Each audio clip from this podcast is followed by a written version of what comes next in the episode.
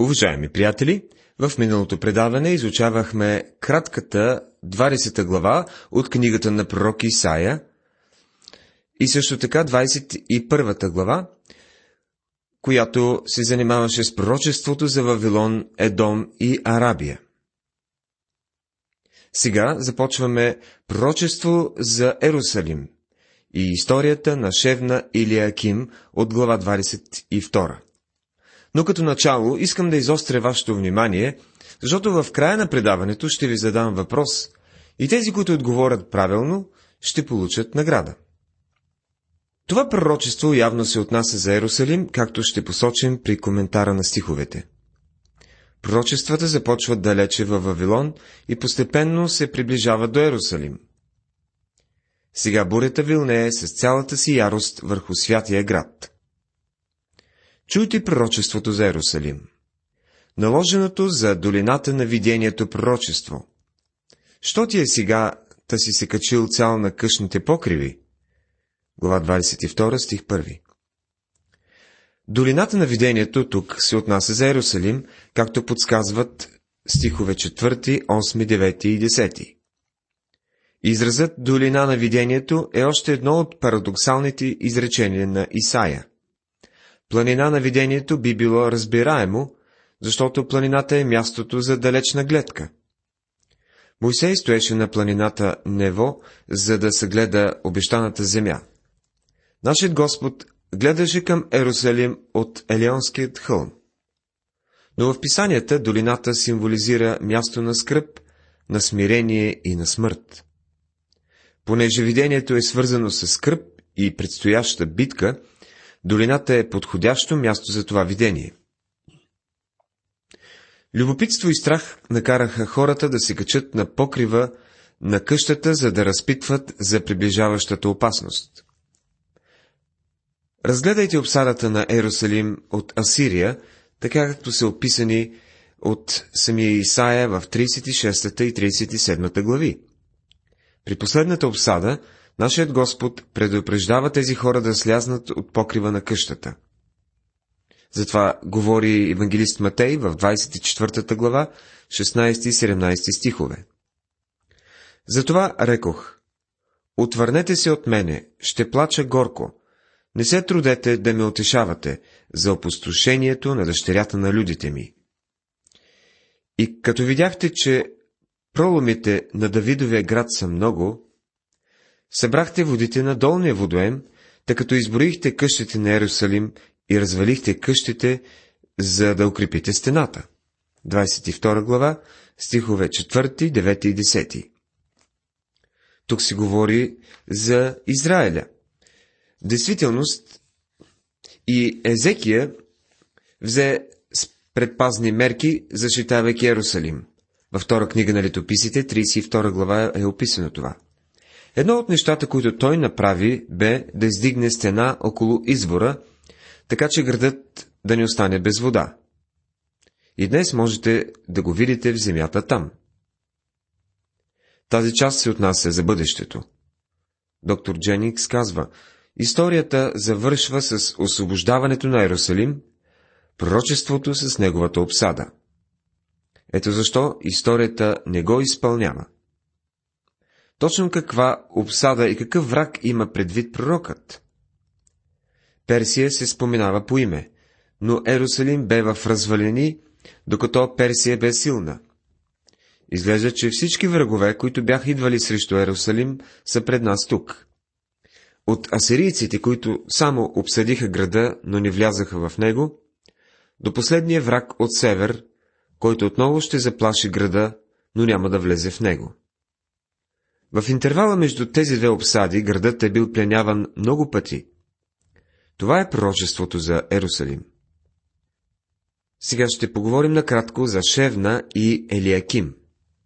Заслужава се да отбележим необикновеното вмъкване на това място на исторически документ от архивите на Ерусалим по време на царуването на Езекия.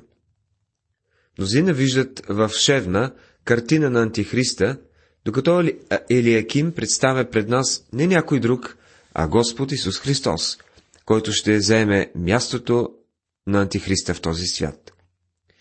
Така казва Господ Йова на силите. Иди, влез при този настойник, при домоуправителя Шевна и речи. Глава 22, стих 15. Шевна бе касиер, един, от, един дребен политик по времето на Езекия. Изглежда, че той доста е злоупотребявал с парите. Можете да прочетете за това в 18 глава, 18 стих на четвърта книга на царете, също 19 глава, 2 стих и също в книгата на пророк Исаия, 36 глава, 3 стих и 37 глава, 2 стих. Що правиш тук? Пита Исаия. И кого имаш тук свой? Тъй сичаш гроб за себе си, правиш си гроб на високо и сичаш си в камък обиталище. 22 глава, 16 стих. Шевна си подготвяше гроб, за да увековечи своето име. Това е една ирония, тъй като той щеше да умре и да бъде погребан в чужда земя. Ще те отласна от чина ти и от положението ти ще те свалят. 22 глава, 19 стих. Шевна дава една смътна представа за Антихриста. В оня ден ще извикаш слугата си Елиакима, Хелкивия син, и като го облика с твоето облекло и го стегна с твоя пояс, ще предам властта ти в неговата ръка. И той ще бъде един баща на ерусалимските жители и на Юдовия дом. 22 глава, стихове 20 и 21. Знаем, че Елиаким бе държавник, който наследи Шевна. Той не бе егоист. Той и Шевна тук са дадени в един контраст. Исая събира заедно тези двама мъже, които са нещо повече от парадокс. Те са противоположности. Шевна представлява Антихриста, а Елиаким Христос. И ще положа на рамото му ключа на Давидовия дом. Той ще отваря и никой няма да затваря. И ще затваря и никой няма да отваря. 22 стих на глава 22. Отново ни се напомнят думите на Христос в Новия Завет. До ангела на Филаделфийската църква пиши. Това казва святият, истиният, о когото е Давидовият ключ, който отваря и никой няма да затваря. И затваря и никой няма да отваря. Книгата Откровение, глава 3, стих 7. Приятелю, колко е чудесно да оставим живота си в ръцете на този, който е способен да затвори или да отвори всяка врата. И ще го закрепя като гвозда и на твърдо място. И той ще бъде славен престол на бащения си дом. И на него ще окачат всичката слава на бащения му дом, чадата и внуците, всичките малки съдове, от съдове като чаши до всичките съдове като мехове.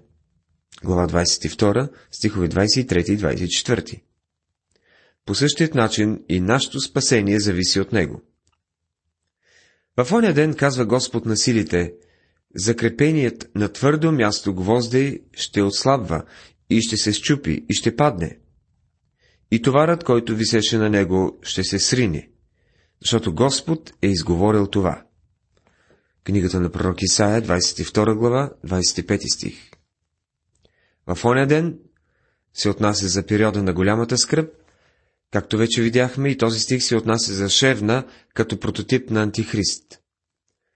Много хора тогава ще възложат своето доверие на Антихриста, който ще дойде, и те ще търсят помощ от него. Ще смятат, че той е Христос, но той ще бъде само един гвоздей, който ще падне. Приятелю, имал ли си някога тази опитност? Забиваш хубав пирон в стената, закачваш си палтото или картина на него и той пада. Господ Исус Христос е гвоздей на сигурно място. Шев на бе гвоздей, който падна. Така ще стане и с всички, които приличат на него. Закачал ли си всичко, което имаш на гвоздей, който е на сигурно място? Много хора в този свят не са. Те закачват всичко, което имат на нещо, което не е сигурно. Например, те правят инвестиции. Един човек наскоро се оплака. Той каза, аз се доверих на един адвокат и той направи една ужасна грешка и се провалих. Той не бе гвозди на сигурно място. Някои хора дори се доверяват на проповедник и след това откриват, че и той не е гвозди на сигурно място. Само Христос е гвозди на сигурното място. Надявам се, че ти възлагаш живота си и всичко, което притежаваш на Него. До тук ние разгледахме 10 пророчества срещу народите. В глава 23 ще разгледаме последното 11-то пророчество. Пророчествата, както видяхме, са осъжденията срещу народите около Израел. Всеки един от тези велики народи представя пред нас някакъв принцип, философия или система, която Бог осъжда. Нека да припомним кои са тези 11 народа и какво представляват те. На първо място, Вавилон представлява фалшивите религии и идолопоклонството. Идолопоклонството в нашата страна е пожеланието, което представлява непреодолимо желание да притежаваш повече и да се отдаваш на трупане на материални неща в света. На второ място, Палестина представлява истинската религия, която се е превърнала в отстъпничество. Днес откриваме това нещо в много църкви. Те провеждат ритуали, дори някои от тях повтарят апостолският символ верою. Според външната форма те изглежда, че почиват на Библията, но в действителност отричат всичко, което е в нея. Те са отстъпници, което означава, че стоят далеч от това, в което някога са вярвали. Трето, Муав представлява формалната религия, т.е. имащи вид на благочестие, но отречени от силата. Мнозина от нас днес могат да се оприличат с едно от тези три неща. Някои предават себе си на трупане на материални неща и очите ни са пълни с неща, които искаме, защото сме алчни. Някои от нас са израснали в църкви, които вярват в Библията, но са се отдалечили от нейните учения. Други от нас ходят на църква и следват само форми, церемонии и ритуали, които са красиви, но мъртви, като вече изчезналата, безкрила птица Додо. Четвъртото прочество бе за Дамаск. Дамаск представлява компромиса. Това е положението, в което повечето църкви се намират днес. Но благодаря на Бога за църкви, които стоят верни. Петото пророчество е за Етиопия.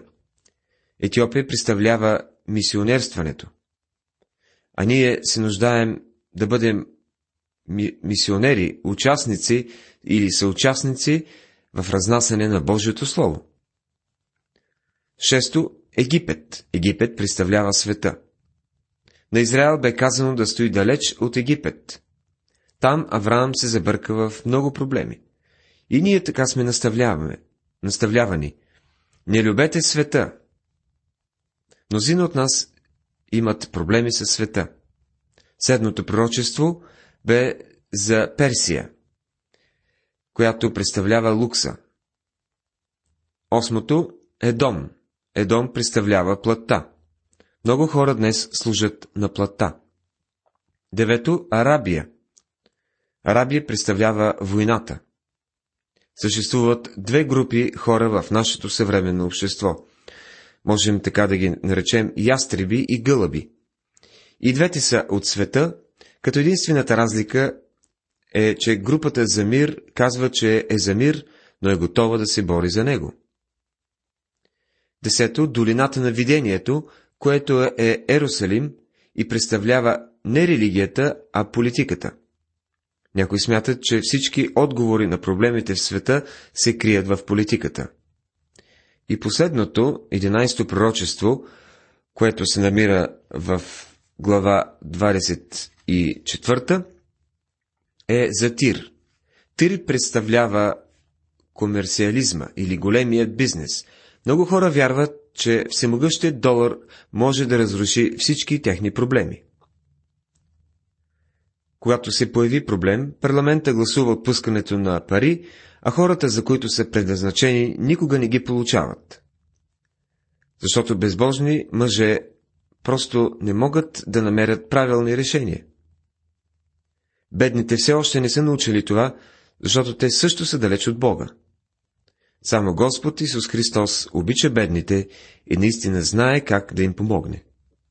Уважаеми приятели, завършихме нашето изучаване. В това предаване изучавахме глава 22, в която се спряхме на пророчеството за Иерусалим, както и на историята на Шевна и Елиаким.